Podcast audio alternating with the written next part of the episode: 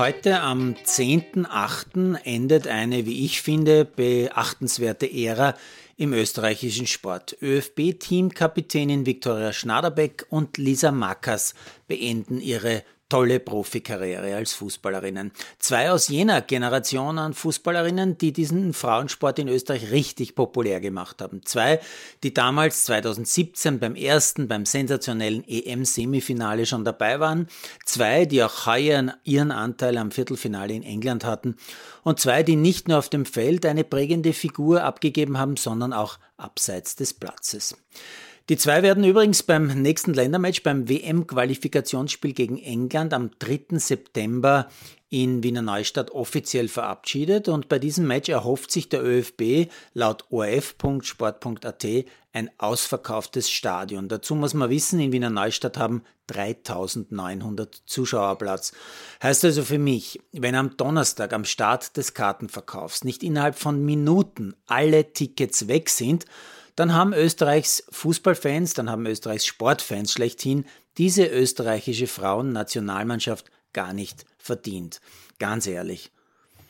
Ich freue mich jedenfalls schon auf dieses Match, auf dieses Duell mit der aktuell vielleicht besten Fußballmannschaft der Welt, England. Genauso wie ich mich schon sehr auf die European Championships freue. Die beginnen am Wochenende, und zwar dort, wo vor genau 50 Jahren die Olympischen Spiele stattgefunden haben, also in München.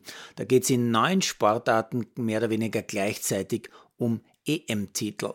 Beachvolleyball, Flachwasserkanu, Klettern, Leichtathletik, Radsport, Rudern, Tischtennis, Turnen und Triathlon.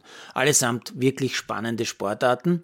Laut verschiedener Zeitungen überträgt auch ORF Sport Plus zumindest einige dieser EM-Highlights, und ARD und ZDF berichten täglich und mehrere Stunden. Ich weiß jetzt schon, was ich die nächsten 10 Tage zu tun habe. Jetzt noch ein anderes Thema. British Golf Open Sieger Cameron Smith hat sich der neuen mega lukrativen LIV Golf Tour, die von Saudi-Arabien finanziert wird, angeschlossen. Smith ist aktuell die Nummer 2 der PGA, und diese PGA ist gerade dabei, den LIV-Teilnehmern ja die weitere Teilnahme an PGA-Turnieren zu verbieten. Da gibt es einen Riesenstreit. Smith wird es wurscht sein. Er bekommt ein Startgeld für die LIV von rund 100 Millionen $. Na gut, für die Summe würde ich auch wieder Golf spielen.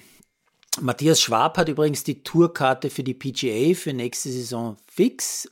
Als Rookie liegt er in der Jahreswertung auf Platz 119, und die besten 125 sind fix qualifiziert. Und zum Abschluss noch eine wichtige Meldung von Ö3, die mir meine liebe Frau weitergeleitet hat. Heute ist Weltfaulpelztag, und Ö3 meint dazu, wenn Faulheit eine olympische Disziplin wäre, wäre ich Vierter, damit ich nicht aufs Podest steigen muss. Ja, auch das ist Humor, für manche zumindest.